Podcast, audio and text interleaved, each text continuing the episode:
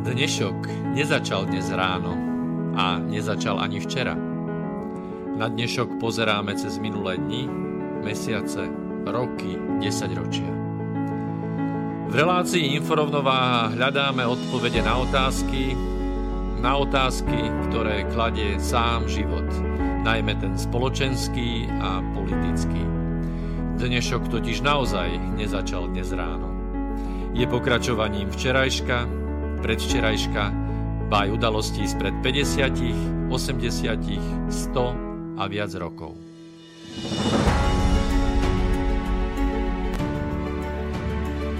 Rovnováhu potrebujeme vždy, všetci a všade. Je preto veľmi podstatné, či sa k nej blížime, alebo sa od nej vzdialujeme.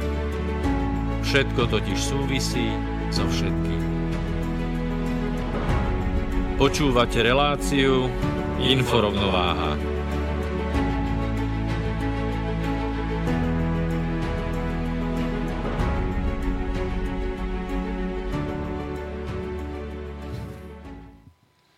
Príjemný dobrý večer, vážené poslucháčky a vážení poslucháči. Vítam vás pri počúvaní druhého pokračovania relácie Inforovnováha a menovite moja maličkosť Miroslav Kantner, ako pri prvom vysielaní, tak aj pri tomto. A predpokladám, že pri všetkých ostatných ďalších 1200 vysielaniach tu so mnou bude sedieť väčší kolega Peter Luknár. Ahoj, vítaj, dobrý večer. Dobrý večer, ahojte.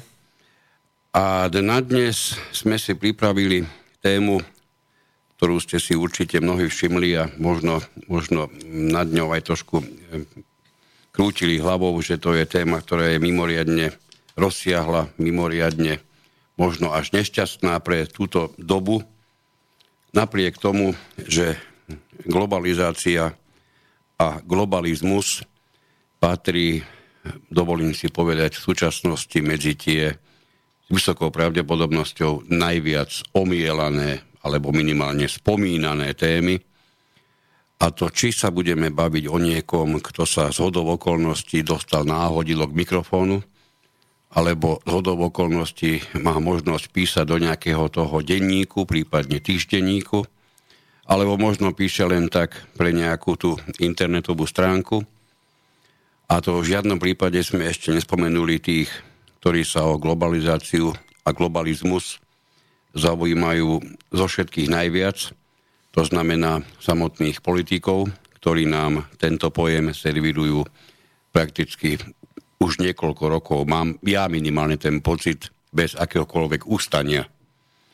Keby som mal povedať, ktoré slovo výťazí dlhodobo na, na minimálne slovenskom mediálnom nebi, tak to bude 100% globalizácia a globalizmus. A preto sme si okrem iného povedali, že by bolo mimoriadne nešťastné, aby sme sa nepokúsili v jednom z našich vysielaní e, pozrieť sa na význam týchto dvoch veľmi podstatných pojmov, pretože dlhodobo vychádzame do záveru, že mnoho a mnoho nešťastných, e, nepochopených ľudí zostáva na svete neraz kvôli tomu, že mm, nejaký ten pojem im nebol správnom čase vysvetlení, prípadne nejaký, nejaký ten pojem im nebol vôbec definovaný, alebo nejaký ten pojem si zamenili s iným. Ja poviem mm, za všetkých x prípadov, príkladov, aspoň jeden. Keď začnem hovoriť v tejto chvíli o zámku, nikto z vás nemôže tušiť, či sa chystám hovoriť o nejakej, o nejakej stavbe, alebo o, nejakej, o, nejaké, o nejakom zariadení, ktoré bude brániť tomu, aby vám niekto za rohom šlohoval bicykel. Hej, pretože pokiaľ nepoviem, o aký zámok ide, čiže nedefinujem tento pojem, tak nemáme predstavu, o akom zámku sa bavíme a takýchto slov máme v Slovenčine ďaleko, ďaleko viac. Preto je dôležité, máme taký ustálený aj s kolegom názor, že pojmy sú sú veľmi podstatné a mnohokrát ešte podstatnejšie je definovanie týchto pojmov. Takže poďme sa na to pozrieť, čo dnes všetko preberieme. Pojmy nie sú dojmy, samozrejme. No ale skôr ako sa dostaneme k téme, pripadla mi ešte taká milá povinnosť, naozaj milá povinnosť za nás dvoch, spomenúť moto z našej zvučky, že dnešok nezačal dnes ráno, ani rok 2019 nezačal dnes ráno, a hoci je 7. Tak by som rád v mene inforovnováhy vám všetkým a samozrejme Slobodnému vysielaču zaželal do nového roku všetko dobré, veľa zdravia a hlavne rovnováhu. Áno, pekne si doplnili to, čo som ja. Neviem, z akého dôvodu vynechal. No, hoci som to mal naplánované. Prirodzene. Tak. No a globalizácia tiež nezačala dnes ráno. Takže na úvod si skúsme položiť niekoľko otázok. Keď sme sa zamýšľali nad tým, druhý deň, ako sme si povedali, že sa skúsime do tejto témy pustiť, tak som si ja za seba uvedomil, že mm, žijeme úžasnú dobu. Veci sú v úžasnom pohybe, všetko sa rapídne mení. Napriek tomu, že si to možno málo ľudí uvedomuje, mm, veci sa urýchľujú, Žijeme veľmi, veľmi rýchlo, ale rovnako veľmi rýchlo sa pretvára aj politika, spoločnosť, pretvára sa ekonomika. Všetko sa deje v procesoch. Častokrát my vnímame iba dôsledky procesov. A v tejto našej relácii a v každej ďalšej sa budeme snažiť poukazovať na procesy a na chápanie procesov. Takže aké otázky sme si položili v rámci témy globalizmus a globalizácia. Čo to vlastne je globalizácia? A čo je potom globalizmus? Je to to isté? Je v tom nejaký rozdiel? Ďalšia séria otázok. Je globalizácia nevyhnutná? Alebo k nej existuje nejaká alternatíva? Je globalizmus vývojovým štádiom kapitalizmu? Či nebodaj liberalizmu? Alebo je vývojovým štádiom ľudstva? Naozaj si vieme predstaviť, na čo všetko globalizácia vplýva? Aký má dopad? Je globalizácia riadená? Alebo je všetko, čo pozorujeme, len vecou náhodných dejov? Riadí ju nebodaj niekto? Napadá vás otázka, aký je vzťah medzi globalizáciou a elitami? Pre koho sú teda procesy globalizácie pozitívne a pre koho sú negatívne? Vplýva globalizácia na politiku? Je globalizácia to isté pre lavičiara a pre pravičiara? A nakoniec m, mm, tú zrejme vysoko dôležitú a podstatnú otázku, ako bude vyzerať náš svet, keď proces globalizácie sa bude chápať za ukončený. Takže toto máme, toto máme v stručnosti, čo sme si pred seba ako malý Mount Everest, alebo ako zvyknú hovoriť tí, čo tam bývajú, čo Molungma postavili. E, je mi jasné, že sú to naozaj vážne Himalaje. E, zdolať tieto, tie, teda zdolať tieto otázky vhodnými odpovediami ani zďaleka nie je ľahké. My si nenamýšľame, že sa nám to v plnej miere podarí už vôbec si namýšľame, že sa nám to podarí spôsobom, s ktorým budete všetci spokojní, lebo sa to jednoducho ani nedá. A, ale v každom prípade nabrali sme toľko odvahy, že sa na ten pomyselný Mount Everest aspoň pokúšime, pokúsime vyštverať. No a samozrejme, že mm, sme si zobrali na pomoc e, ľudí, ktorí majú svoju kvalifikáciu v rôznych vedných odboroch, ako je, ako je filozofia, ako je história, ako je sociológia. Ale najprv, kým, kým si pomôžeme v podstate s tým, ako tieto pojmy vnímajú oni, tak sa pokúsme o definíciu. Uh, globalizácia je proces narastania medzinárodného prepojenia vo všetkých oblastiach ekonomiky, politiky, kultúry, komunikácie, životného prostredia a mnohých ďalších vecí. a je pozorovaný najmä v posledných desaťročiach. A taká extrémnejšia definícia znie, že označuje globalizáciu ako pokročilý kapitalizmus, ktorý stiera lokálne tradície a regionálne rozdiely a vytvára homogenizovanú svetovú kultúru.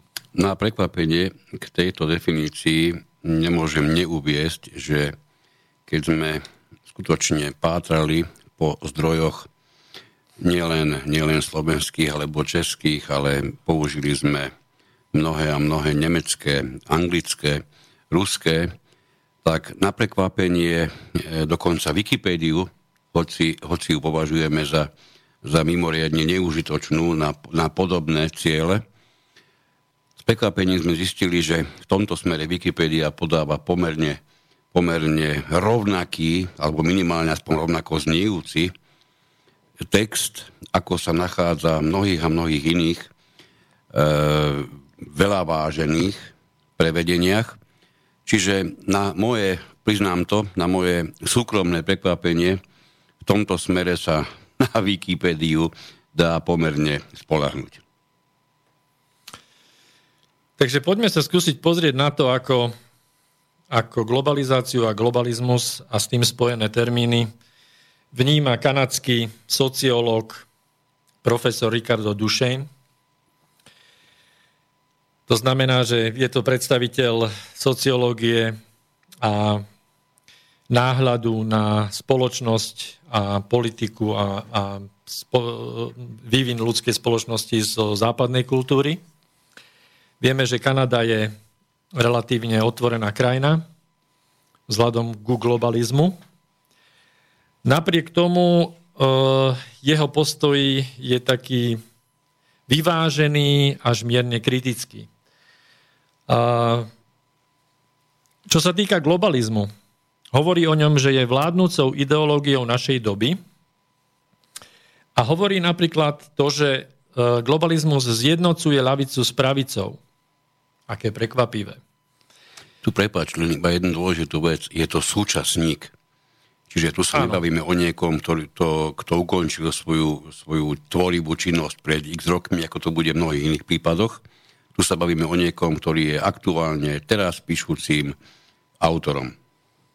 Áno, zo štyroch, ktorých budeme, budeme vlastne používať, tak traja sú súčasníci a jeden je tak. už na pravde Božej. No a upozorňuje, že nemali by sme e,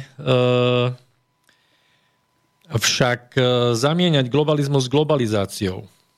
Globalizácia v skutočnosti označuje faktický opis zrýchlujúcej sa interakcie krajín od objavenia nového sveta, čiže podľa neho siaha globalizácia až niekde do 16., 15., 16. storočia a súvisí so vznikom medzinárodných trhov, prepravy, cestovania, komunikačných sietí a podobne. Naproti tomu globalizmus uh, stelesňuje ideológiu, politický ideál našich súčasných elít. A to tak na lavici, aj na pravici. Ideológia globalizmu obhajuje otvorené hranice, podľa Dušejna, masovú integráciu, masovú imigráciu a likvidáciu národných identít. Pod pláštikom diverzity naliehavo horuje za zničenie domorodých európskych kultúr a vytvorenie generickej kultúry postavenej na konzumerizme, máme ďalší izmus, a všeobecných ľudských právach. No, tak konzumerizmus sa dá pomerne jasne nahradiť pojmom všetko zožeriem, čo vidím, čo predo mnou neutečie. Všetko Nie, kúpim. Všetko kúpim čo hlavne, môžem. aby som to potom mohol zožrať keď mi to neutečie z chladničky. Nie, samozrejme, konzumerizmus je istý spôsob života, ktorý je zameraný najmä na konzum. Použili si tam ešte jedno slovo, s ktorým ja teda vnútorne mimoriadne nesúhlasím. Zrejme preto, lebo originál bol, bol nejaký prapodivný. Hovorili si, že niekto naliehavo, teda, teda sa v tomto prípade hovorí, že sa globalizmus naliehavo horuje. No tak ten, tam treba to, to horovanie, to treba naozaj vážne po Slovenči. Ja som sa stal obráncom Slovenčiny v poslednom období. Už dokonca nehovorím, že sa losuje, už sa žrebuje. A čo je vážna vec, lebo som celý život používal los a nie žreb. Čiže Slovenčina hovorí nie o horovaní, ale o niečom, čo je horlivé, čiže horlivé presadzovanie. Hej. Tomto, v tomto smere by som to, by som to tak asi do, akože do Slovenčiny preložil. Jasné. Zo Slovenčiny do Slovenčiny. Tak, poďme s Dušenom ďalej. No. Mm, globalizácia znamená, že je proces, nie je ideológiou, ale je to faktický stav vecí v oblasti komunikácie a obchodu v modernej ére. A teraz príde tá kontroverzia mierna, a to je aj vec, na ktorú sa zameriame potom neskôr. Ľavicový aj pravicový korporátny establishment tvoria globalisti, a obe skupiny taktiež globalizmus vydávajú za nevyhnutný fakt a neoddeliteľnú súčasť rozvoja obchodu a komunikácie. A to znamená, že vidíme tu globalizmus ako vedomú politickú voľbu. A ono je to také paradoxné, že, že je otázne, či to je naozaj voľba. Pretože No, Podobná voľba by mohla byť napríklad e, nastolenie feminizmu, nastolenie komunizmu, nastolenie akéhokoľvek iného izmu. Prečo by mal byť globalizmus práve tou politickou vedomou voľbou? To, čo teraz hovoríš, je samozrejme logicky spojené s tým, a najmä pán, pán Šimečka by ti to veľmi rýchlo vysvetlil, že prečo tu máme, máme tento spôsob existencie a žiadny iný neprichádza do úvahy, pretože tento je jednoducho najlepší. Takže preto to máme takto, hej, logicky, logicky poskladané. Pri tom všetkom samozrejme sa do toho chce zapojiť neodvratnosť, a to je na tomto dôležité, neodvratnosť e, toho vývinového procesu. Jednoducho spoločnosť, naša ľudská spoločnosť nemôže pokračovať vo vývoji ďalej inde ako do globalizácie, a, teda do globalizmu, s ktorým celkom logicky napríklad je spojená migrácia. Jej? Pretože to od seba neoddelíš.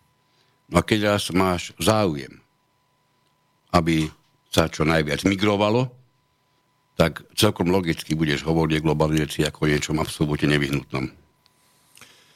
Jasná otázka je, či migrácia nevyhnutne súvisí s globalizáciou, či sú to deje, ktoré sa podmienujú, alebo či sú to, diele, e, či sú to veci, ktoré uh, vedome um, niekto usmerňuje?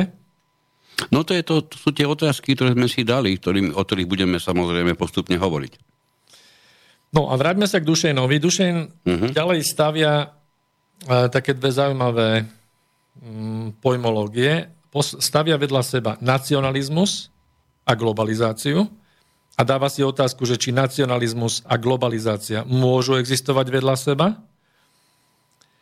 a myslí si, že áno a dokonca hovorí, že v minulosti to tak aj fungovalo.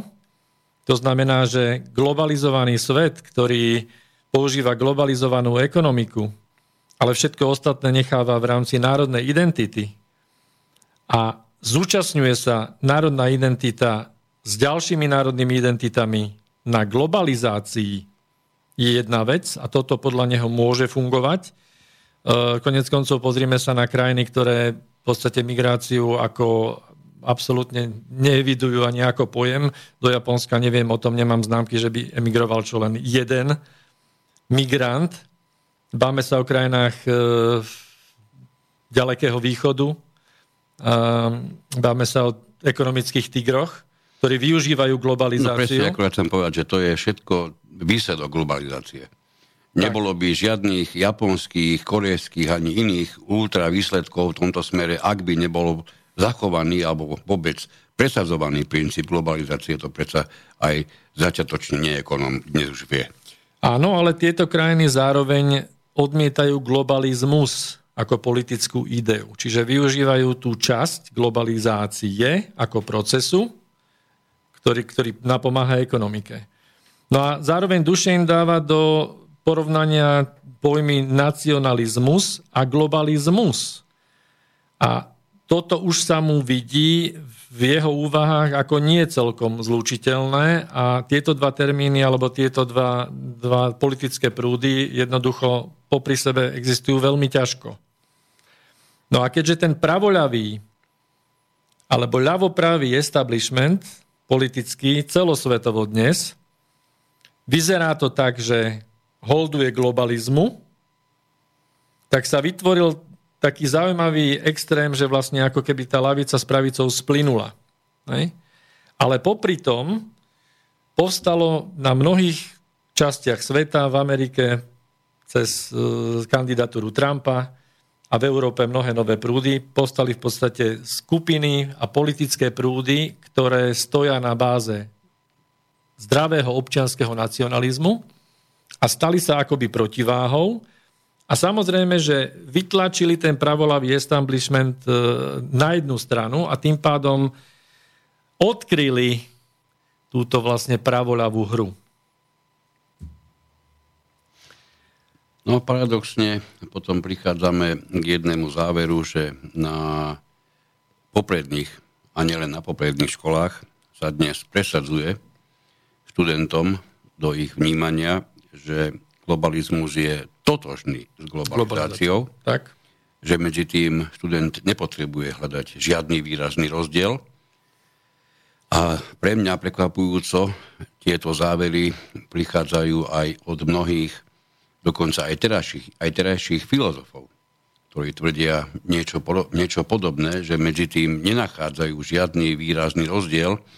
Čiže my chápeme, to sme si ujednotili, aj, ani to sme nemali jednoduché, že globalizmus je jednoducho ideológia, ktorá, ktorá má niečo, ako každá ideológia, má niečo, niečo naplánované ako ciele a globalizácia je výsledok tej ideológie.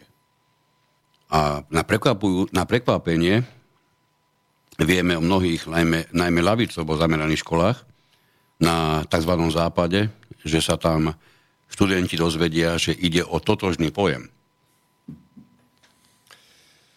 Tak, takže aby sme e, Dušena nejakým spôsobom uzavreli v krátkosti, tak povieme, jeho jednoznačný postoj k národnej identite je ten, že s globalizmom ako takým je v antagonistickom postavení, čiže globalisti nenávidia európske národné kultúrne identity.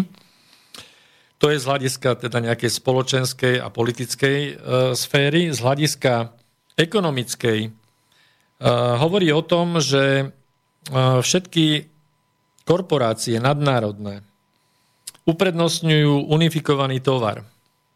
A to je dosť dôležité, pretože je, je rozdiel, že či vyrábate miliardy kusov za veľmi nízke ceny v, tam, kde je lacná pracovná sila. A či to môžete predávať krížom krážom po celom zbytku sveta, bez rozdielu, bez identity, a bez toho, že by ste sa museli nejakým spôsobom vo svojej produkcii orientovať na nejaké minoritné kultúry. Znamená, že nemusíte uprednostňovať žiadne špecifické trhy a máte vlastne trhy bez hraníc s e, inertnou masou obyvateľstva, ktoré kupuje v tom hlavnom prúde tovary jedného druhu.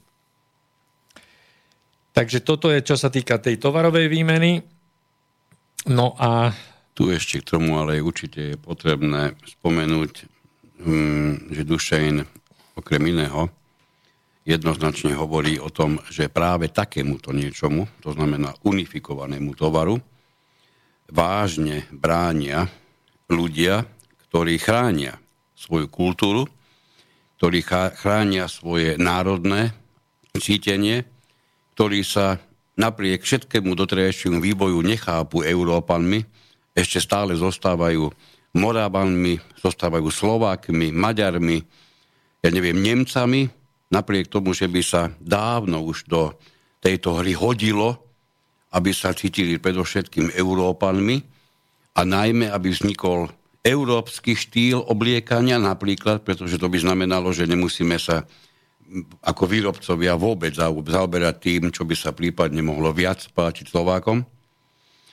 Pretože ono, keď sa len zameriate na národné farby, na tie, ktoré, ktoré sú bežne asi v jednotlivých krajinách chápané ako, ako najcitlivejšie, pretože ja pochybujem napríklad, že pre Francúza bude zelená farba chápaná nejak vážne citlivo. Nechcem povedať, že, že je absolútne mu ukradnutá, ale my vieme od malička, že tá naša biela, modrá, červená a najmä v tejto kombinácii, to je proste spojenie farieb, ktoré má pre nás veľmi, veľmi vážny význam.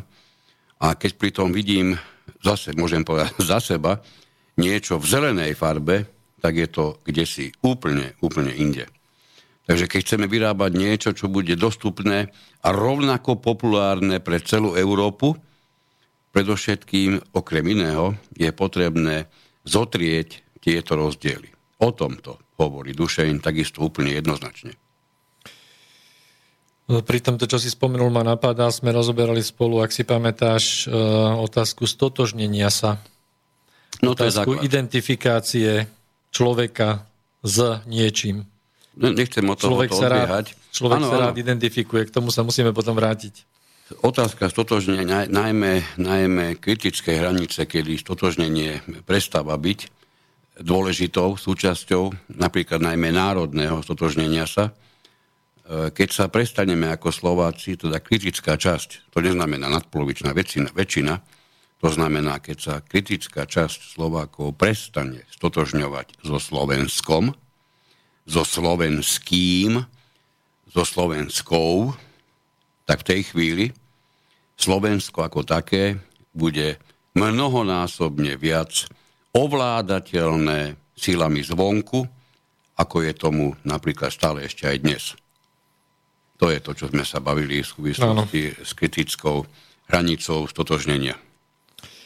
No aby sme uzavreli toho Dušejna ohľadom eh, tej zblíženia, toho zblíženia lavice s pravicou, tak eh, tu veľmi dobre hovorí o tom, že hlavným záujmom pravice je presadzovanie politiky, a to veď poznáme, uľahčujúcej expanziu globálneho kapitalizmu, čiže voľný pohyb kapitálu, deregulácie v maximálnej miere, čo najväčšiu pohyblivosť ľudí, kapitálu, výrobných prostriedkov a informácií samozrejme a za nízku cenu. Hej? Krížom, krážom cez celý svet bez hraníc. Rovnako samozrejme ten pravicový narratív e, kladie dôraz aj na v podstate uľahčenie migrácie pracovnej sily. Kdežto, a na druhej strane... Tá, tá lavica úplne, no. úplne na to pozera inak, ale hovoríme o globalistickej lavici, nie, nie o bežnej globalistickej lavici táto, táto chápe trošku zložitejšie a asi tak, že sme ľuďmi rovnakého druhu. A zájomné odlišnosti, rasové, národnostné, akékoľvek odlišnosti sú prakticky len povrchové a sú menej významné, ba dokonca mnohokrát a mnohí la, e, globalistickí lavičiari vám povedia, že tieto rozdiely sú prakticky úplne bezvýznamné a netreba ich brať ani do úvahy. A toto isté budú tvrdiť aj v rôznych kultúrnych rozdieloch. Lebo viete, či chcete, či nechcete, keď raz my oslavujeme Vianoce a niekto iný nevie, čo tento pojem znamená, tak keď už pri ničom inom nenarazíme v rodine, v ktorej sa nachádzajú rôzne kultúry na problém, tak si trúfam vyhlásiť, že v dňoch, ktoré nedávno pre nás skončili, na ten problém narazíme určite. Pretože ako náhle máte niečo od malička vštepené, máte to v kultúrnej DNA, že je to niečo, čo je, čo je e, sviatok, nikto odnikiaľ nikdy nemôže prísť, aby ste prijali jeho presvedčenie, že o žiadnom sviatku sa v takom prípade nedá hovoriť. E, a toto sú, to je tak vážny kultúrny rozdiel, že keby všetko ostatné išlo urobiť, tak s týmto by bol, ja si dovolím povedať, veľmi vážny problém a vždy najviac, najviac v tých časoch, kedy by sa tie dané, dané sviatočné dni blížili. Jasné, takže zhrňme na záver. Profesor Ricardo Dušen, kanadský sociológ, v skratke hovorí o tom, že globalizmus považuje za ideológiu našej doby a ideológiu aj lavice, aj pravice. Aké smutné. Hmm. Globalizáciu považuje za skutočný proces, ktorý urýchluje interakciu nového sveta, vypichuje konzumerizmus a všeobecné ľudské práva a upozorňuje na to, že globalizmus nemusí byť vedomou voľbou a že nie je jednou jedinou alternatívou, a dáva ešte do porovnania nacionalizmus a globalizáciu a nacionalizmus a globalizmus. Takže toľko profesor Ricardo Dušejn, kanadský sociológ. Ďalej sme pre vás vybrali v tej palete nemeckého súčasného sociológa, aktívne činného, je to profesor Ulrich Beck. A pozrime sa, ako tento človek, ktorý je vlastne z jadra Európy, je to súčasník, napísal o globalizácii a o sociológii a o vývoji, vývoji spoločnosti niekoľko kníh. A pozrieme sa mi hlavne na to, ako on už videl globalizáciu a globalizmus v 90. rokoch alebo na konci 90. rokov. Konkrétne myšlienky, ktoré, ktoré sme vypichli, tak sú z obdobia, kedy by človek možno ani nečakal, že sa bude zamýšľať nad tým, nad tým v takej šírke. No, to sme nemohli čakať my tu pretože sme mali, mali sme iné problémy, ako zaoberať sa nejakou globalizáciou, hm. ktorá v čase, kedy sme sa ňou skutočne začali v myšlienkach zaoberať, nebola v, v, neprítomná, alebo sa sem len chystala. My sme sa začali, ako to vždy býva, tým zaoberať v tej chvíli, keď nám to začalo do našich životov vážne vstupovať. Pretože ono tak chodí, to tak je proste žiaľ Bohu úplne bežná vec, že niečo, čo sa ešte len chystá, prípadne niečo, čoho dôsledky ešte nedokážeme vyhodnotiť, a už vôbec nesprávne, pre nás je tak neskutočne vzdialené, že to dokonca nepredstavuje ani žiadne nebezpečenstvo ešte v tej chvíli. Takže my sme si žili v 90. 90. rokoch asi takýto e, šípko Ruženkovský sníček, ktorý nás v súčasnosti veľmi vážne dobieha. V 97. sme zápasili o demokraciu. Áno, áno, silne zápasili. Sú zhuckaní všetkými tými, ktorým e, stav, ktorý na Slovensku bol, absolútne prekážal. Tak sme boli všetkými smermi z vrchu, zo spodu, z každého boku tlačení k tomu, že toto, čo tu v tom čase bolo, je potrebné okamžite zmeniť, vymeniť. Natoľko to nevyhovuje vám, Slovákom, pritom tú pravdu, že to mimoriadne nevyhovuje niekomu úplne inému, tu nám ako si nestihli povedať. Takže sociológ profesor Ulrich Beck sa na to pozera nasledovne. Uh, on tvrdí, že globalizácia nie je úplne jasný pojem, prekvapivé. A on k tomuto pojmu pridržuje ďalšie dva fenomény. Jeden je globalizmus, už sme ho spomínali, takisto aj profesor Dušen sa k nemu vyjadril ako k ideológii. A ďalší fenomén globalita. Takže profesor Beck uvádza globalizáciu, globalizmus a globalitu. A podľa Beka, prepač, to nie sú synonyma a nesmú sa zamieňať. Hej? Sú to, všetko tri sú javy, ktoré na seba samozrejme vplývajú, prelínajú sa, ale nie sú totožné. Tu treba stále zdôrazňovať jedno a to isté, aspoň teda my sme ten pohľad prijali, do aké miery poslucháči nevieme. Možno, že nám niekedy nejaký napíše, vidíš, ani som si to neuvedomil, že som zase raz neupozornil na to, že nám môžu aj písať, prípadne dokonca aj telefonovať poslucháči. Takže ak ste na stránkach nášho, vášho slobodného vysielača, tak tam vidíte jasne možnosť napísať nám do štúdia. Ak by ste chceli niečo doplniť k tomu, čo hovoríme, pretože o to by sme mali asi najväčší záujem, nielen my, ale zrejme aj poslucháči. Budeme radi. Poprosím vás vopred, prosím vás, nepíšte nám a nekláte nám otázky, ktoré by nás odviedli od tejto témy, lebo neboli by, ťažko by sme mohli pochopiť, práve tieto chvíli ako užitočné. Myslím, tým nie je pre nás, ale, ale hlavne pre vás ako pre poslucháčov.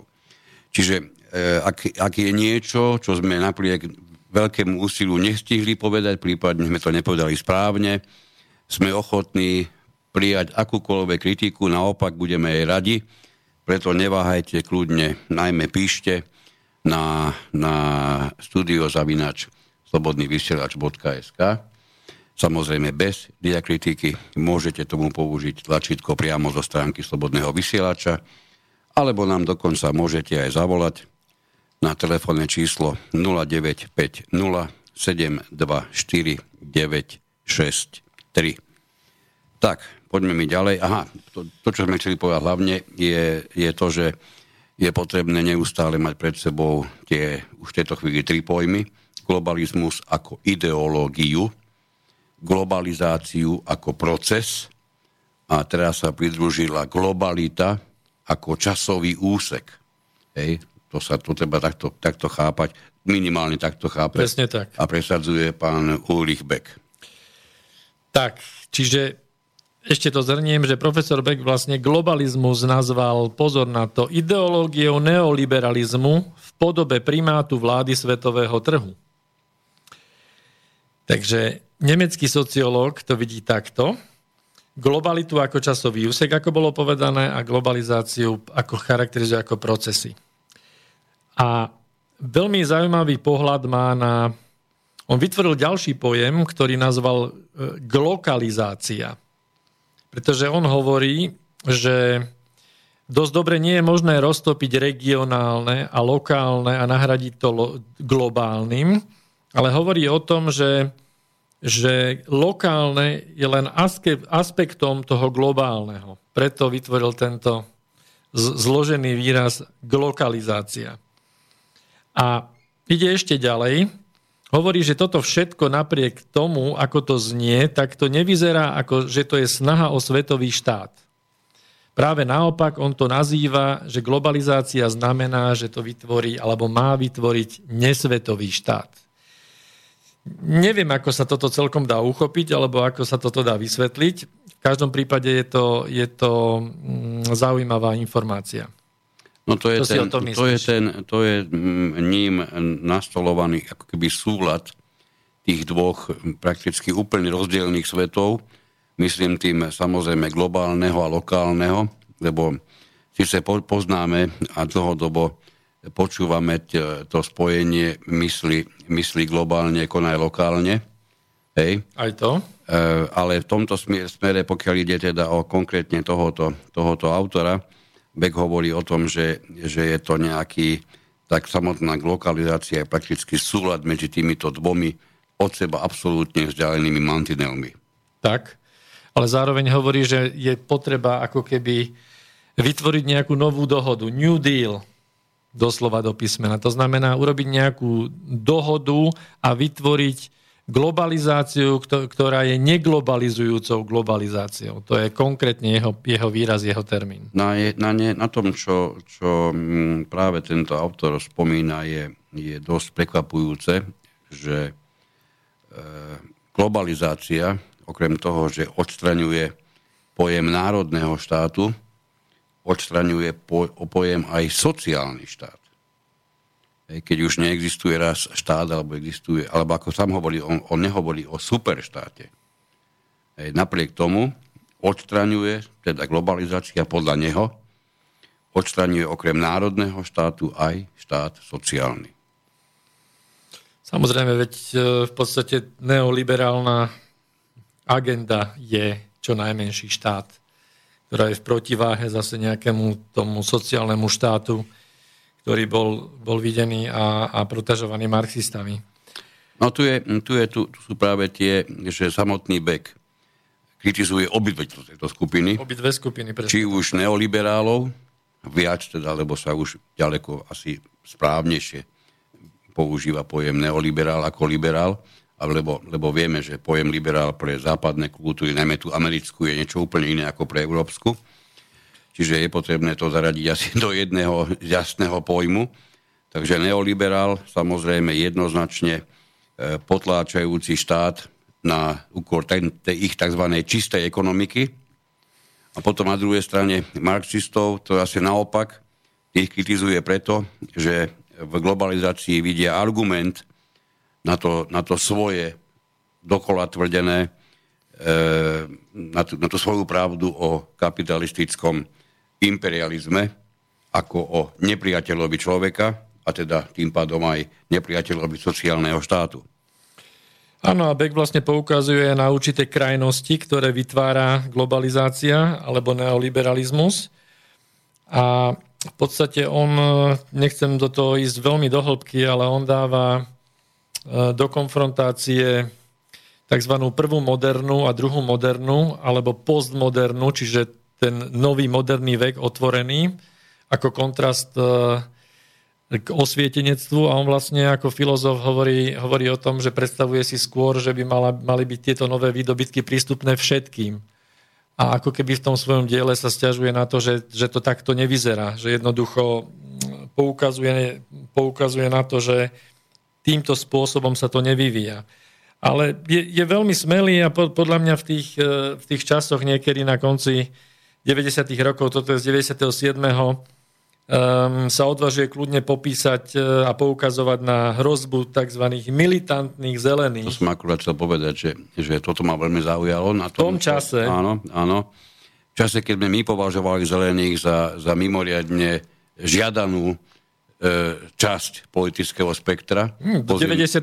by mnohí ľudia uvažovali, že keby bola nejaká slušná zelená strana, tak aj ju budeme voliť. No, ale kde sme svedkami toho, na čo sa tie zelené strany, najmä v Nemecku, pretvorili, že je to vlastne útočisko pre všetky, najmä e, do Nemecka doputuvšie skupiny rôznych migrantov a iných skupín, ktoré sa prikláňajú práve k tej migrácii to sú dnešní zelení, žiaľ Bohu. Čiže hovoriť v tej chvíli o tom, že militantní zelení idú chrániť e, krajinu pred nejakými nadnárodnými koncernami a to je jadro ich pôsobenia politike je dnes už najmä s poukázaním Nemecku zelenú scénu je asi dosť až, až možno smiešne.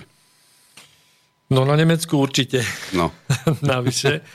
A v zásade niektorí sa, e, teda niektorí neváhajú nazvať vlastne tu, tieto militantné zelené skupiny ekoterorizmom, hej, až, až do tejto... No, no veď vieme, poznáme napríklad vyjadrenia pána, pána prezidenta Klausa na túto tému, ktorý dlhodobo, e, pokiaľ ja viem, pokiaľ mne pamäť siaha, tak vždy si ho predstavím ako väčšného kritika týchto, týchto zelených aktivistov. Tak, no a on je ešte ďalej dokonca, lebo on v tom čase už Myslíš, vlastne... ale Beka teraz. Beka myslím, Beka myslím, presne. On v tom čase išiel ešte ďalej a neváhal používať pojmy ako transkultúrny, interkultúrny, translokálny, dokonca súkromný terorizmus, na ktorý poukazoval. A aj keď priamo e, nepomenoval to obdobie, alebo teda to, ako to vidí um, to miešanie kultúr multikulturalizmom, hoci, hoci asi ten pojem už vtedy bol vonku, no, mohol to urobiť. ho musel 100% poznať no. a je o to prekvapujúcejšie, že použil tento terorizmus s akýmikoľvek prívlastkami a nepoužil, nepoužil multikulturalizmus, čo je nepochopiteľné. Hlavne z dnešného úhla pohľadu, že? Tak, a čo je zaujímavé, tak zhodol sa absolútne jednotne s profesorom Dušejnom, že globalizácia potiera rozdiely medzi spektrom politickej ľavice a politickej pravice.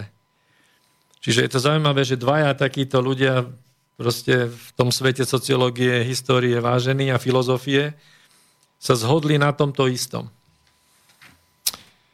Takže toto, čo sa no, týka... Máme, máme 43. minútu vysielania, čiže by sme no. asi mali dať nejakú, nejakú hudbu, aby sme si, a nie tak my, ale hlavne poslucháči, oddychli.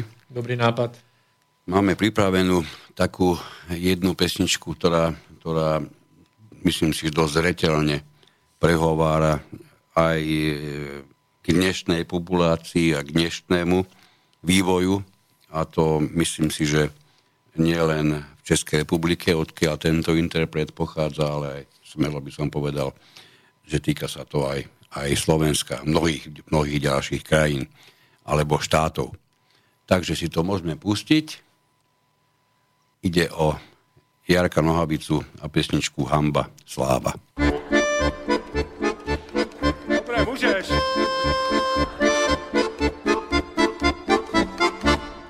Pámbu ztratil vliv, svět není jako dřív, lidi nebaví, opačné pohlaví. Chlap má chlapa rád a pa, pa, pa papě dává. Jedni křičí hamba, hamba, druzí zase sláva, sláva. Paradada, paradada.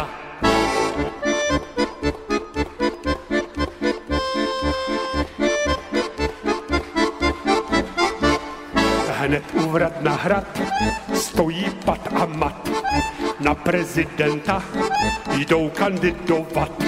Rozlícený dav už vlaječka mává a jedni křičí hamba, hamba, druzí zase sláva, sláva, empadadada, empadadada.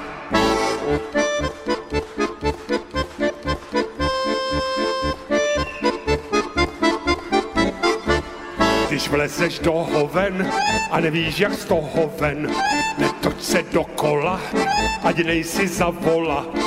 Hovno na trenkách se špatně dolů dává, jedni křičí hamba, hamba, druzí zas sláva, sláva, jem padadada, jem padadada. U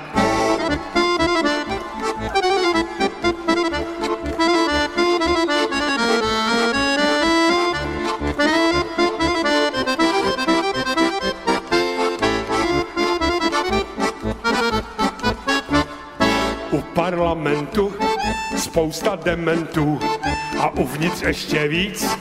Kurva, to je hic.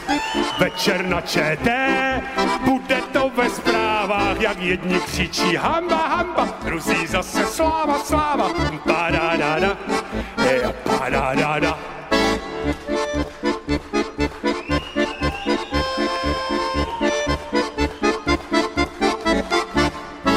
sochou Václava, to se to nadává.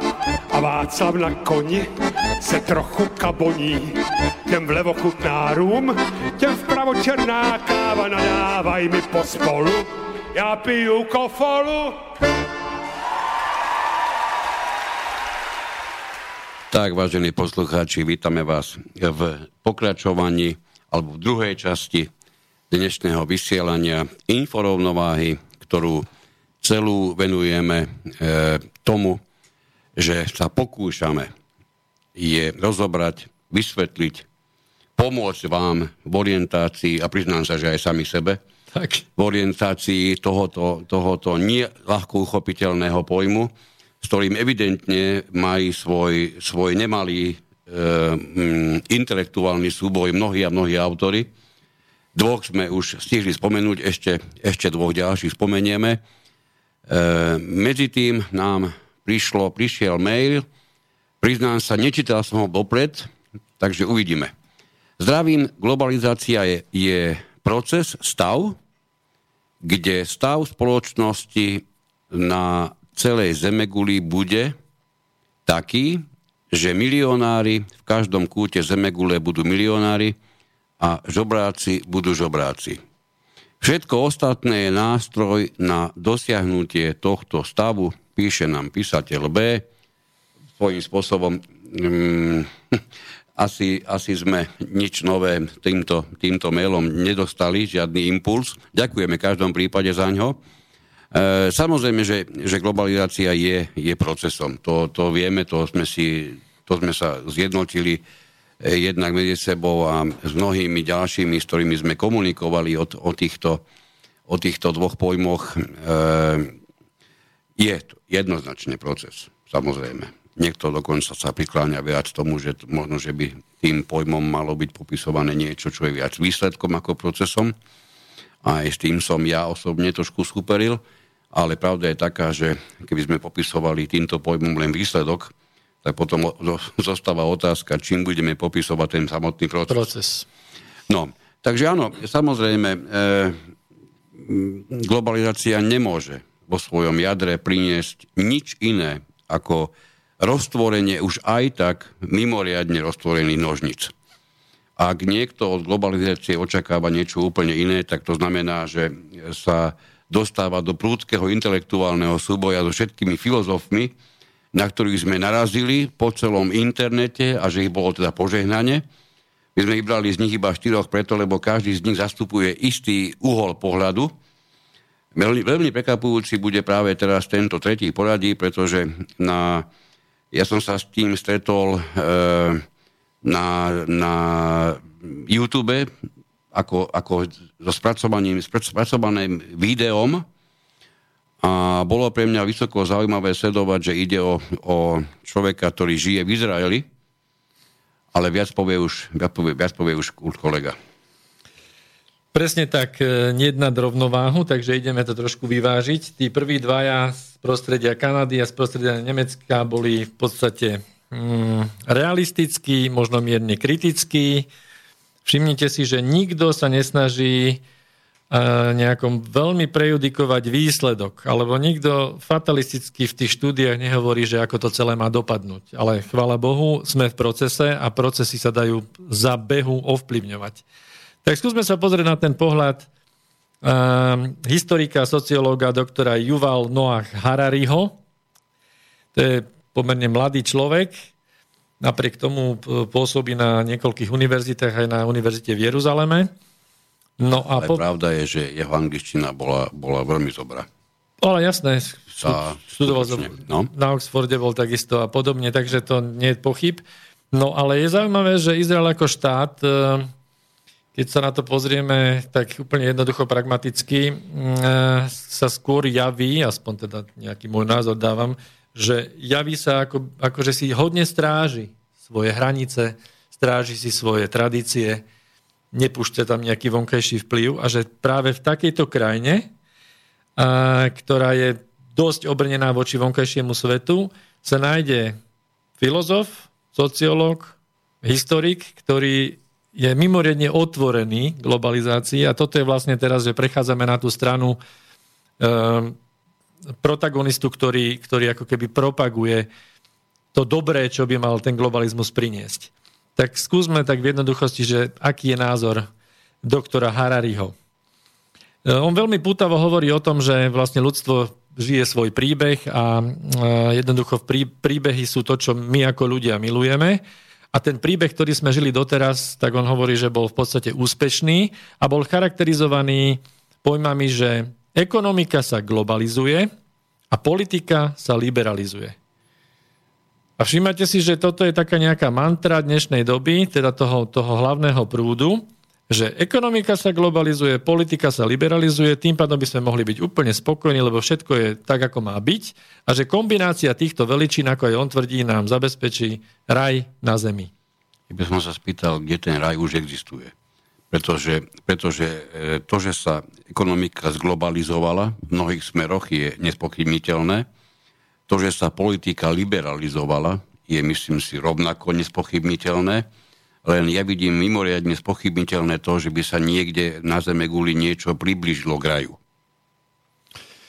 V každom prípade neodpoviem ti na to, aký je môj názor, ale skúsim pokračovať, ako hovorí doktor Harari. Dobre? A hovorí, že tento príbeh, ktorý sme si popísali, že prestal na západe fungovať. A on tvrdí, že vôbec nezáleží ani na dôvodoch, že prečo prestal fungovať. Proste, keď ten, prí, ten príbeh prestal fungovať, tak ľudia sa ako keby stratili v tom, v tom nejakom dejinom poslaní a tým pádom um, sa narušuje v podstate spoločen, spoločnosť ako taká a celý spoločenský priebeh. A napriek tomu, že teda on uvádza určité fakty, s ktorými sa dá polemizovať, ale boli veľmi zaujímavé, tak ich uvediem, hovorí napríklad, že čo dokazuje, že ten príbeh bol úspešný. Že zomiera viac ľudí na to, že jedia priveľa, namiesto toho, ako v minulosti zomieralo veľa ľudí, že jedli primálo. A to je teda vymoženosť, ale tak v úvodzovkách, že sa nad tým dá úsmevne. Ľudia sa dnes vedia ujesť k smrti. Hej? Ďalej hovorí, že úspešný bol príbeh aj preto, že čo je v histórii nevýdané, že viac ľudí zomiera na vysoký vek ako na infekčné choroby. Aj to je pohľad na históriu a na vývoj. No, tomuto tvrdeniu verím výrazne viac ako tomu prvému. No, no ale navyše on, on pokračuje ďalej a toto je, toto je ešte kontroverznejšie, že násilie tiež pokleslo, tvrdí. Viac ľudí zomiera kvôli sebevražde, než v dôsledku zločinu alebo terorizmu. Pravdepodobne vynechal pôsobenie Spojených štátov z celého tohoto započítania posluchači si musia urobiť obraz. Ako, mm, celkovo sú to také slogany, ktoré sa dobre počúvajú. Chceli by sme, aby to tak bolo. Otázka je, kde je pravda. No a ešte on pokračuje v, a, a ten posledný argument je úplne privádza do absurdity. On tvrdí, že štatisticky uh, sme najväčším nepriateľom sami sebe. To znamená, to, že nás niekto zabije, najpravdepodobnejšie je to, že sme to my sami. Áno, s týmto, s týmto sa všetkých týchto jeho tvrdení dá pravdepodobne súhlasiť najpravdepodobnejšie, alebo teda, teda naj, je také neosobne určite najbližšie. Lebo, lebo skutočne je pravda, že to, čo dokážeme so sebou povystrájať, to zrejme ani v histórii nemá, nemá období, čo dnes sme schopní so sebou samým robiť. Dôsledok konzumerizmu. Je, je obrovský, samozrejme. Mali by sme milovať ľudí a používať veci a robíme to naopak. tak pokračujeme. Tak doktor Harari ďalej hovorí, že týmto pádom, že ten príbeh prestal existovať a to, ako sa vyvíja spoločnosť, tak tento klasický pohľad na tú scénu 20. storočia môžeme nechať ad acta, pretože on takisto hovorí, že pravica a lavica je nenávratne preč. Iba na chvíľku. Skús si do tohoto, čo už teraz sme povedali. Máme troch absolútne na sebe nezávislých a troch totálne odlišných autorov a všetci traja unizóna, ja prezradím vopred, že aj ten štvrtý jednoznačne hovorí o tom, že pravica a lavica, ako ju dlhé roky boli poznané na, politi- na politickom spektre, prakticky neexistujú, pretože popri globalizačnom úsilí ani existovať nemôžu. Čiže to je čosi, to je jeden fenomén, ktorý je o to zaujímavejší, keď sa ti niekto postaví na obrazovku a začne niečo mleť o pravicových alebo lavicových hodnotách. No ja sa už neviem dočkať teraz v nedelu, keď bude v politike, alebo, alebo áno, 5 minút 12, áno, ako nás budú presviečať zase lavicoví alebo pravicoví politici o, o, tých, o svojej agende. O tých lavicových alebo pravicových hodnotách, samozrejme. Hm. No. Takže to je, to je zaujímavé, že toto je absolútne jednoznačné, že doktor Harari je proglobalisticky naladený historik a sociológ a jednoducho zhodujú sa v tejto veci všetci. No, um, čo on tvrdí ďalej? On tvrdí, že politický systém, tak ako ho dnes poznáme, je neefektívny a je nevyhnutná zmena. To znamená, že je treba to vytvoriť skutočné delenie a to delenie on vidí medzi, medzi globálnym a národným alebo globálnym a lokálnym. Takže my v tej fáze, ak nám vidie dnes čas, by sme sa chceli pozrieť týmto perimetrom aj na slovenskú politickú scénu, že v ktorej strane kto sa tvári. No ak čas nevíde, tak to stihneme, tak to stihneme, stihneme určite v budúcom vysielaní. Sme... Máme ešte 1200 pred sebou, tak áno, určite áno. to stihneme. Lebo, lebo keď sme len trošku začali rozoberať menovite jednotlivé strany a preraďovať to nie pravoľavo, ale globálno, lokálno, národne, tak z toho vychádzajú celkom zaujímavé zostavy. Ja by som povedal, že pre mňa vychádza z toho mimoriadne smutný výsledok. No, áno. Ani nie tak zaujímavý ako smutný. Taký guláš z toho vychádza. Ale zase smutný guláš. Smutný. Dobre. No, čiže on tvrdí, že tým pádom, že svet je a ekonomika je globalizovaná, ale politický systém globalizovaný nie je, tak tu máme rozpor. A tvrdí, že jedine ako sa s týmto vieme popasovať, sú dve možnosti. Prvá je, že sa vrátime akoby späť, že deglobalizujeme celosvetovú ekonomiku a zmeníme ju opäť na národnú, alebo globalizujeme politický systém. Áno, obidve sa javí ako bez akékoľvek inej možnosti. Čiže aj toto je, je musím použiť to slovo, podsúvané ako nevyhnutné, ak chceme hovoriť o kvalitnejšej budúcnosti.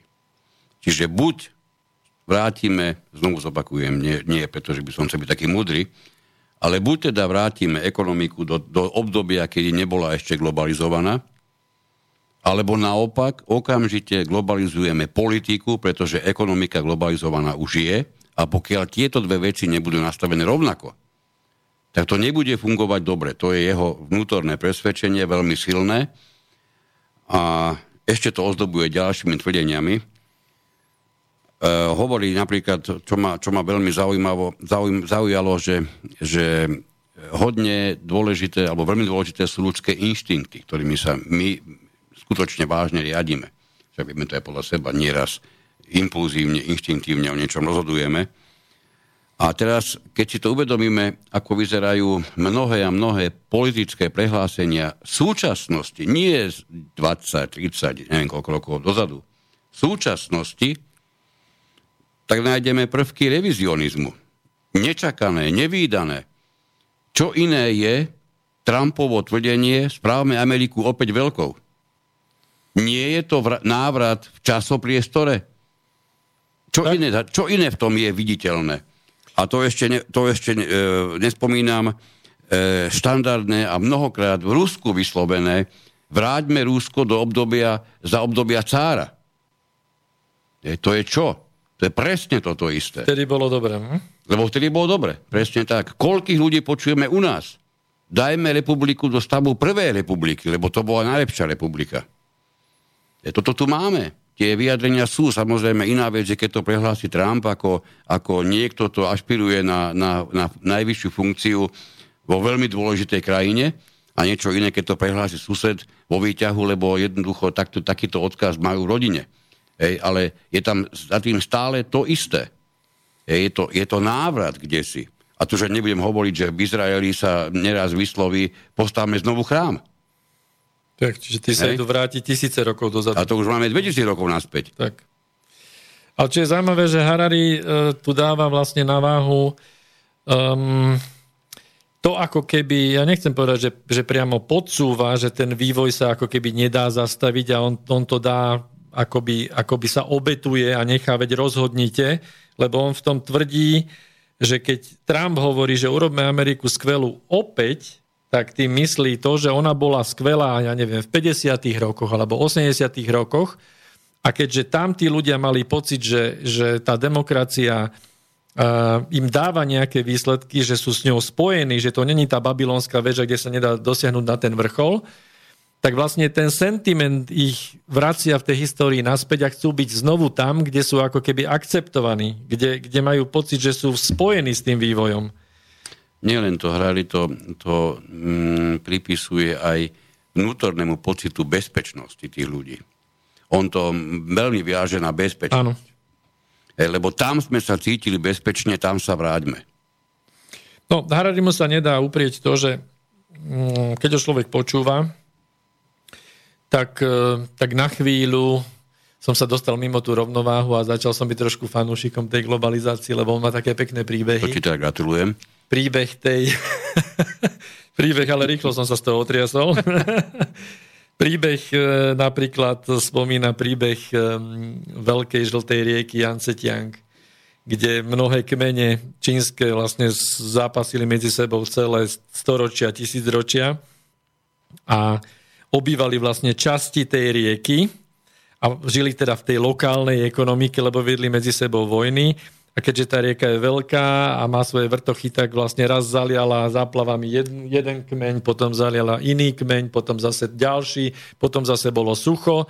A vždy to sa... A nieko... náš konkrétny to zaujímalo vždy len vtedy, keď to zalialo nás. Nás, samozrejme. Keď to zalialo susedov zo spodu, koho to zaujímalo? Be to je jedno. To, to je jedno, samozrejme, vtedy mu ešte treba priložiť. No, ale, no, no, ale keď no. prvý cisár zjednotil tie kmene tým spôsobom, že ako keby zglobalizoval tú žltú rieku, vytvoril kompletne jedno územie, kde mohli tú rieku spravovať od, od miesta, kde vyviera až po, po to, ako ústi do mora, tak dokázali stavbou priehrad a proste rôznymi melioračnými prácami tú rieku dostať pod kontrolu a teda údajne v tom období aj stúpla prosperita. Čiže toto je vlastne veľmi pekný príbeh na to, ako, ako tu tie globalizačné procesy ukázať v takom tom žltom svetle. Nie, to je, to je príliš krásny príbeh, aby mu ľudia nechceli uveriť. On je a nie tak pekný alebo krásny, on je hlavne e, mimoriadne ľahko akceptovateľný. Preto mo, dokáže, podľa môjho názoru, preto dokáže, e, tak povediac, chytiť za srdce mnohých, keď si predstavia ako globalizáciu práve toto.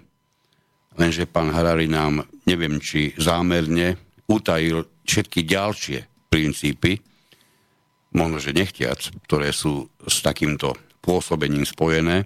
On nám utajil aj to, za akých okolností sa tá Čína zjednocovala, s akými obeťami sa tá Čína zjednocovala, s akými vynútenými kompromismi sa v tej chvíli zápasilo. Toto všetko nemáš v tom príbehu napísané. To ukazuje na výsledky, no? On ukazuje na výsledok, áno, presne tak. To, čo je medzi ním, medzi tým stavom, ktorý, kde to začalo a medzi tým výsledkom sa niečo predsa dialo a my vieme, že to boli stovky rokov. To, boli, to, boli, to bol proces obrovský.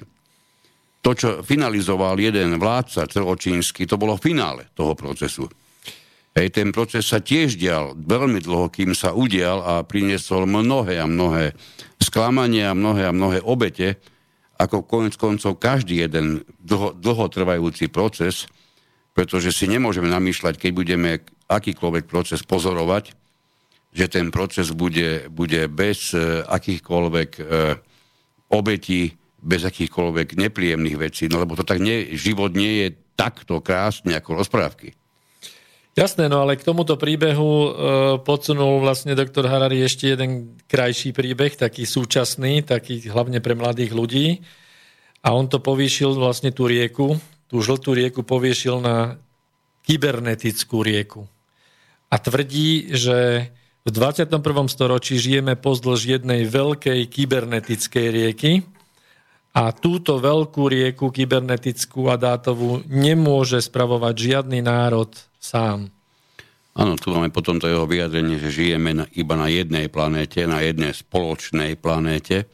Ja vždy, keď počujem pojem alebo tvrdenie, že niečo je spoločné, tak poz, veľmi vážne spozorniem, pretože obvykle s takýmto tvrdením je spojené niečo, čo veľmi často minimálne hraničí s určitou formou manipulácie. Ja si nemyslím, že planéta je niečo, čo je spoločné. Hej, napriek tomu, že mnoho ľudí by to možno tvrdilo. E, spoločné, totižto vo svojom, vo svojom vyjadrení o niečom spoločnom nesie zároveň aj to, čo poznáme najmä my v našich končinách, tých postsocialistických, že niečo je spoločné a tým pádom zároveň nikoho. Hej, čiže netreba na to klásť žiadny vážny dôraz, pretože to nevlastníme, nakoľko to vlastnia všetci. Takže tvrdenie typu, že sme na jednej planete, je, už, už to samotné je otázne v tejto súvislosti. A hlavne, keď to ešte hrali spojí s tým, že ju spoločne ničíme, opäť my ju neničíme spoločne, pretože celkom inak ju ničí azijská časť Zeme alebo Zemegule a úplne inak ju ničí africká časť, úplne inak ju ničí brazílska alebo juhoamerická časť. My, sme, my nie sme na jednej a tej istej lodi. Preto aj nemôžeme riešiť niečo tak, že urobíme obmedzenia typu, je maximálne prípustné vypustiť plodiny takého a takéhoto druhu v takomto a takomto maximálnom vyjadrení.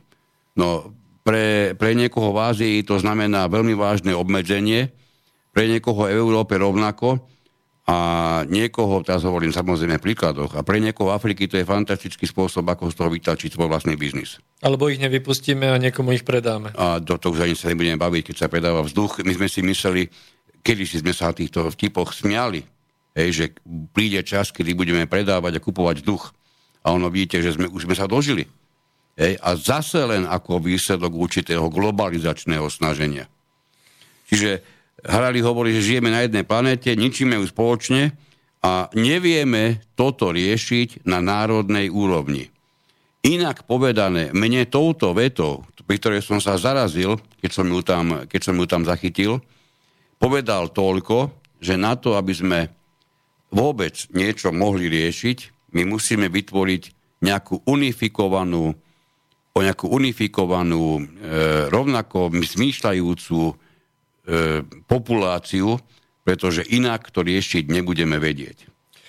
Tak on operuje aj tým, že sú oblasti, ja neviem, ako napríklad technologické rôzne e, objavy, alebo umelá inteligencia, alebo génové inžinierstvo, kde, kde tieto veci by bolo asi dobré riešiť e, na tej, nejakými, na tej globálnej úrovni nejakými reguláciami. Pretože no, pokiaľ všetko je hnané jedinou veličinou, a to je zisk každá jedna oblasť. Tak proste je to veľmi ťažké udržať tohto koňa. Pretože, pretože keď nejaká krajina má určité regulácie a je tam ten voľný kapitál, ktorý v danej oblasti chce uspieť, tak má veľmi ťažké postavenie s nejakou inou krajinou, kde sú iné regulácie a, a proste tá krajina môže v tej oblasti napredovať viac, vďaka tomu môže mať nižšie regulácie a jednoducho vytvára to ako keby nerovnaké podmienky a samozrejme v tých citlivých oblastiach, aj oblastiach vojenských a bezpečnostných, to vytvára problémy na tej globálnej scéne. No ale v zásade môžeme, môžeme doktora Harariho uzavrieť tým, že je to taký celkom milý rozprávač pekných príbehov s no, tým, no, že tam je... je... Tam je tá jedna, ešte jedna veta je veľmi no. dôležitá, pretože hovorí, že o všetkých hlavných výzvach dnešného sveta, že sa nedajú riešiť vôbec inak ako na globálnej úrovni. Áno, pretože je, je globalista. To je to, to, je to, to, je to, to je jeho hlavný odkaz. Tak. Ale upozorním, že všetci traja, napriek tomu, akí sú rôznorodí, z rôznych krajín, končín, s rôznymi názormi, tak všetci sa zhodujú v jednom. Že ľavica a pravica neexistuje. Tak. Na, na vážne prekvapenie, lebo priznám sa, že som nečakal, že sa v tejto, v tejto veci všetci zhodnú, my sme nenašli nikoho z tých rôzneho, toho pomerne veľkého množstva autorov, ktorých sme, ktorých sme, cez ktorých sme prešli, ktorý by mal v tomto smere iné vyjadrenia. Dostali sme jeden mailík, ktorý si dovolím prečítať, kým začneme hovoriť o, o poslednom dnešnom pánovi. Píše nám Vlado, hovorí, že aj keď sa mu nepáči globalizácia v súčasnej podobe, v dnešnej dobe, keď sa za pár hodín viete dostať z jedného konca sveta na druhý, je podľa neho naivné si myslieť, že globalizmus nenastúpi ako si prirodzene. Pokiaľ bude technický rozvoj pokračovať takým zrýchlením, pokračuje poslucháč Vlado, ako posledné storočie, a pokiaľ nenastane nejaká katastrofa, globalizmus vyzerá byť zákonitý. Napriek tomu človek vždy bude vytvárať malé spoločenstva, ktoré budú presadzovať svoje záujmy, lebo tak je to zakódované v našom človečenstve a z toho vyplývajú aj väčšie konflikty.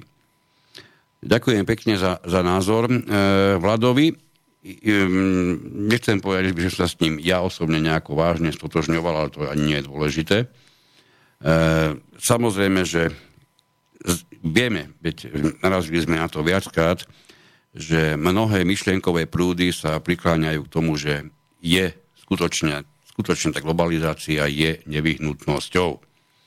Len tu mám vždy také nutkanie k tomu, k tomu dopovedať, že do akej miery človek k takémuto presvedčeniu prišiel, tak povediať, sám od seba a do akej miery mu tento typ uvažovania bol postupom tej postupujúcej globalizácie viac menej rôznymi kanálmi správnym spôsobom vysvetlený. E, tuto nie som si istý, či náhodou, keď tvrdíme, takúto absolútnu nevyhnutnosť. Ja nehovorím, že to je priamo prípad tohoto, tohoto poslucháča, v žiadnom prípade si nedovolím o tom, o tom mm, niečo hovoriť, pretože ho absolútne nepoznám. Pravda je taká, že máme tu mnohých zástancov tohoto, tohoto teraz prebiehajúceho procesu a nie o každom sa dá povedať, že by, že by to podporoval z vlastného hlbok, hlbokého presvedčenia práve to človečenstvo, ktoré je takto žiaľ chápané, to znamená, že niekto zištne s jednoznačným cieľom podporuje tento, tento, tento proces, pre mňa robí z tohoto samotného procesu niečo ešte negatívnejšie, ako by to bolo bez toho.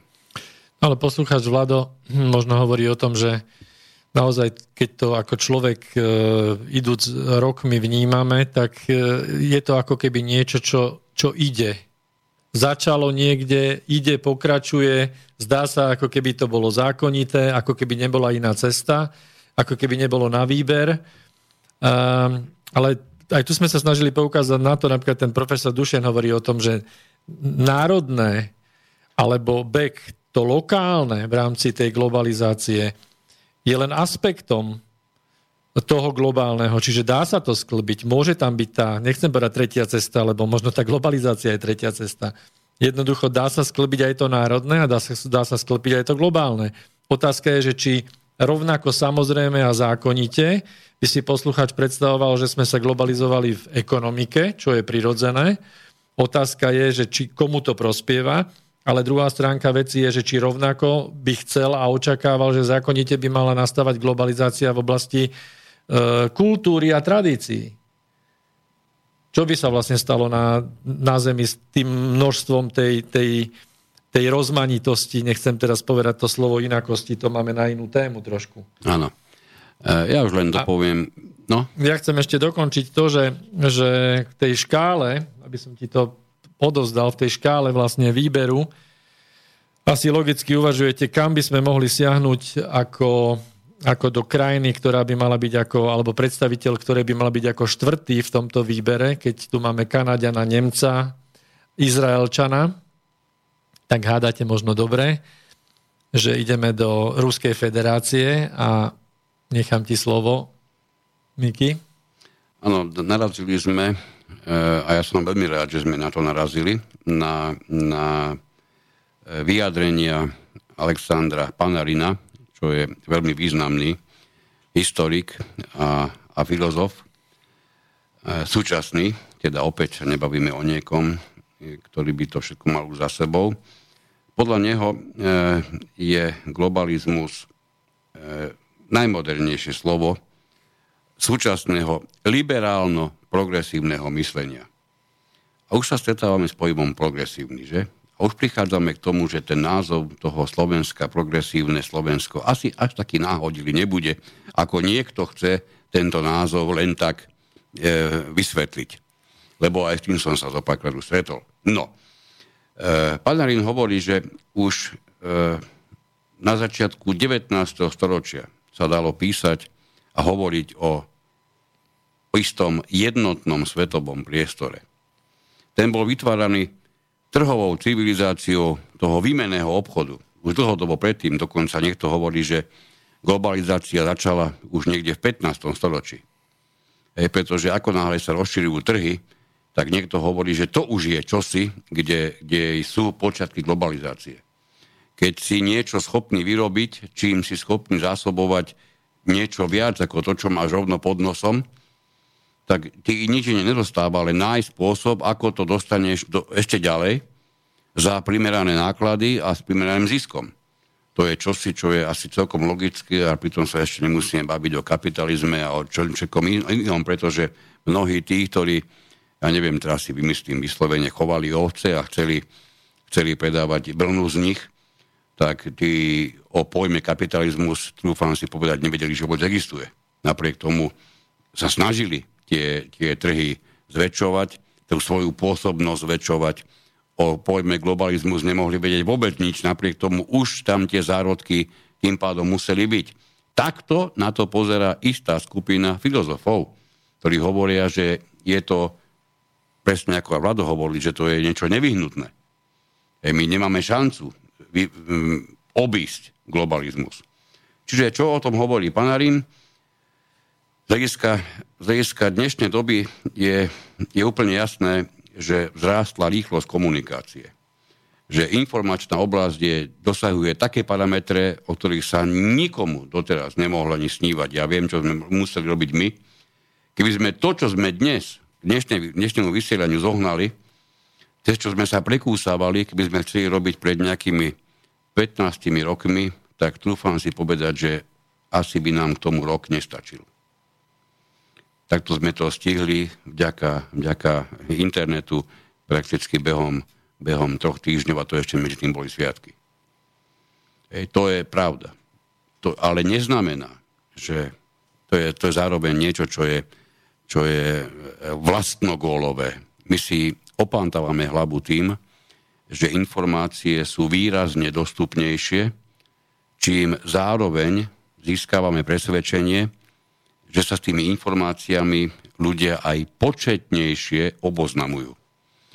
tá, ten, ten, ten hĺbkový pohľad na to, ako bežne dnes ľudia uvažujú, ti jednoznačne dá najavo, že hoci sú informácie výrazne dostupnejšie, ako kedykoľvek boli, tak sa o ne zaujímajú a zaoberajú sa nimi zase len isté nepočetné skupiny ľudí. Napriek tomu, že sú extrémne dostupné. Kedy si boli výrazne nedostupnejšie a ja sa neviem ubraniť dojmu, že tá skupina ľudí, ktorá sa zaoberala alebo zaujímala o tie informácie, bola výrazne väčšia. Čiže nastal fenomén, nemáme čas.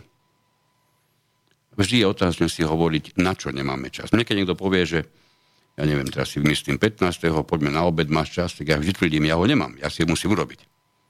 Ja nemám žiadny čas.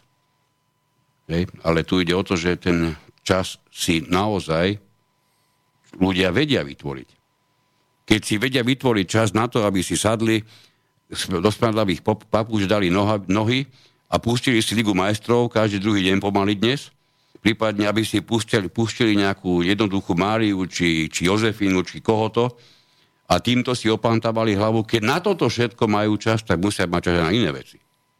Pre nich a pre ich život ďaleko podstatnejšie. Čiže do aké miery uspejeme tým, keď budeme hovoriť, že nemáme čas. My nemáme čas sa oboznámiť čím, čo je globalizmus a podobne. Hej. No, dobre. Veď konec koncov, no, hovorím, na to, sme tu, na to, to sme si my zobrali dnes na pleci a ja viem, že a viem to dopredu, že mnohí nebudú súhlasiť s tým, čo hovoríme, lebo ja si ani nenamýšľam, že tým sa dá bez akéhokoľvek zaváhania do bodky súhlasiť.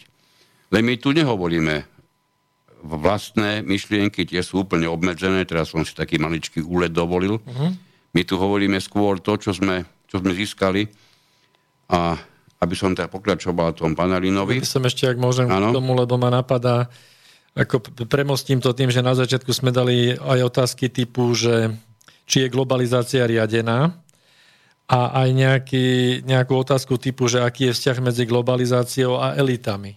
A v podstate pri týchto štyroch sociológoch, historikoch, o ktorých hovoríme, v podstate jediný Pamarin sa zaoberá tým, že dosť pojmom rozoberá pojmom pojem, teda, že súčasťou no. globalizmu a globalizácii sú elity a rôzne dvojaké metre v rámci Samozrejme, pretože toho, ja a viem, že nie iba ja som, viem, že aj tým sme o tom hlboko presvedčení, že bez elit by žiadna globalizácia nebohla existovať, pretože by nikomu neslúžila.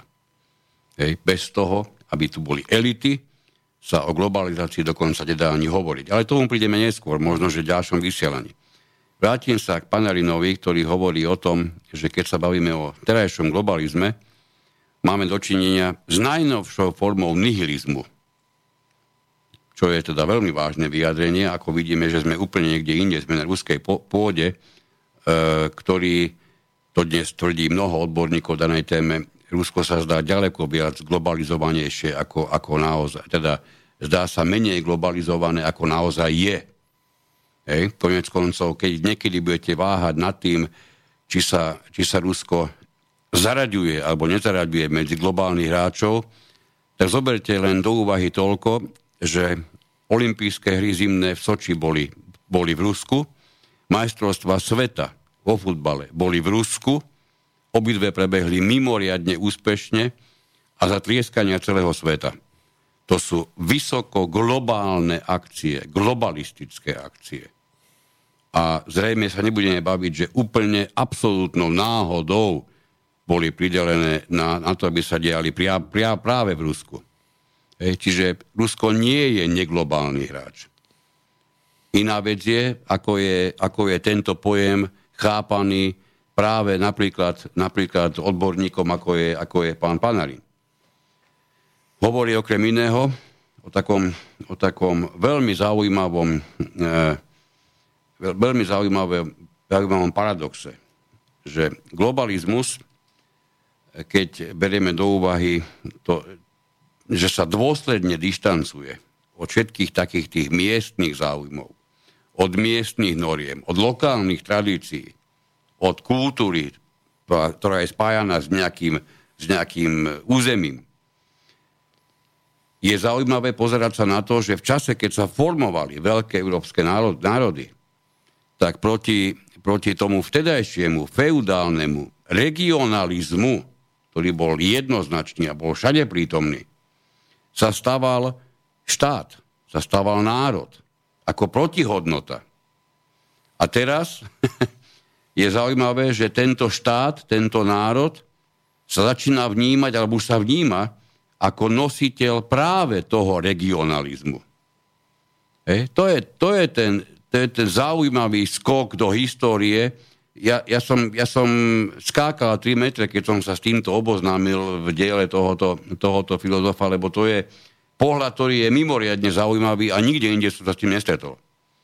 Čiže keď to poviem, poviem pre istotu ešte raz, v čase, keď sa, keď sa, len, ke, keď sa tzv.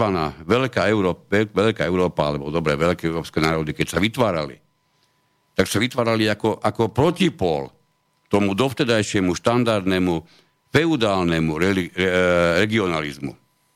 Dnes, paradoxne, to je všetko vnímané, že práve tie vzniknuté národy, tie vzniknuté štáty sú nositeľmi toho, čo je to lokálne, čo je to miestne, vlastne to, čo vadí rozvoju to pr- globalizácie. To provinčné, lokálne, jasné. Od, mimo centra diania, no. Tak.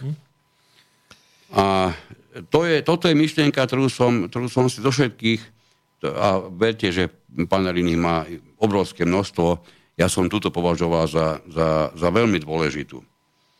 E, elity, presne si začal, máme už posledných pár minút, žiaľ Bohu, elity je čosi, čo, zopakujem, je nevyhnutné spojené s, global, s globalizáciou a globali, globalizmom ako takým. Pán Alina o tom hovorí úplne jasne, že dnes byť elitou a realizovať sa ako elita, to vlastne znamená postaviť sám seba do nezávislej pozície, keď berieme do úvahy vzťah k národným alebo dobre národnostným záujmom, e, čiže k niečomu, čo sa týka môjho vlastného národa, sa musím postaviť ja ako prívrženie z elity tak, že nie som na tom závislý, čo ten národ žiada, čo ten národ chce. E, čiže to je, to je postavenie dnešnej elity. Týmto by sme to, tú, toto dnešné vysielanie tak trošku pomalečky ukončovali, lebo ísť do elít a baviť sa o, o národných elitách a baviť sa o, o elitizme a o, o takýchto záležitostiach, to chceme v budúcom pokračovaní. Budeme veľmi radi, eh, ak, ak nám napíšete na, na adresu na info zavinač inforovnováha.sk pretože tie, toto je naša vlastná adresa naše, našeho vlastného portálu tam sa vieme k tým informáciám dostať okamžite, vieme, vieme o nich komunikovať. Prípadne kľudne na komunikáciu môžete zvoliť aj facebookovú stránku Rovnováha 2017, alebo si môžete vyhľadať priamo aj Inforovnováha. Myslím, že funguje jedno aj druhé. Takže toto je forma, ako sa s nami komunikovať dá. Ak sa nám dnes podarilo trošku urobiť, urobiť e, jasnejšie tých pojmoch. A to sa priznám, ma mimoriadne mrzí, že toho panarina sme nemali, nemali na neho viac času, pretože tu by sa našlo ešte o mnoho, o mnoho viac e, tých vecí, ktoré sú veľmi zaujímavé. Nevadí, my, my si predsa o ňom vieme povedať v nejakom budúcom vysielaní, možno, že už v tom najbližšom, ktorý malo byť 4. februára. Globalizmus a elity 2. Tak, budeme už hovoriť asi viac o, o elitách, pretože, opakujem, bez nich by globalizmus bol prakticky na úrovni bezvýznamnosti. Na dnešok v každom prípade veľmi pekne ďakujem kolegovi Petrovi Luknárovi e, z portálu Inforovnováha.sk. Ja ďakujem kolegovi Miroslavovi Kantnerovi z drobnomeného portálu inforovnováha.sk. A s vami, vážení poslucháči, sa tešíme na najbližšie stretnutie, ktoré, ako som už hovoril, by malo prebiehať 4. decembra. Februára. Pardon, februára, to som sa radil teraz. Ešte, že sme na to dali dosť času. Na túto V každom prípade veľmi pekne ďakujeme za dnešné počúvanie a prajeme vám ešte pekný a úspešný deň. Do počutia. Pekný večer. Táto relácia vznikla za podpory dobrovoľných príspevkov našich poslucháčov. I ty sa k ním môžeš pridať. Viac informácií nájdeš na www.slobodnyvysielac.sk Ďakujeme.